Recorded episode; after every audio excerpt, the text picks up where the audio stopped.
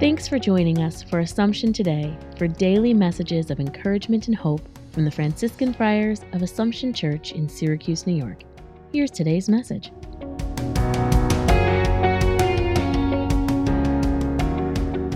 An Advent reflection for December the 20th. The key figure in the liturgy for today is Mary.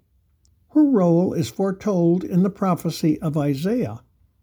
Her consent and physical entry into the plan is related in the word of Luke's gospel message.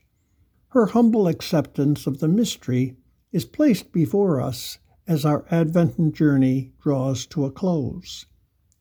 None of us will probably ever be asked to shoulder such a key role.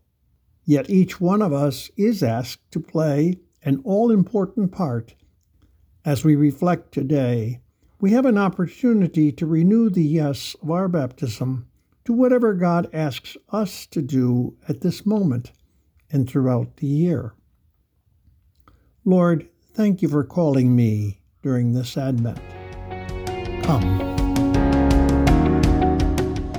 Thanks for joining us today. Connect with us online at AssumptionSYR.org.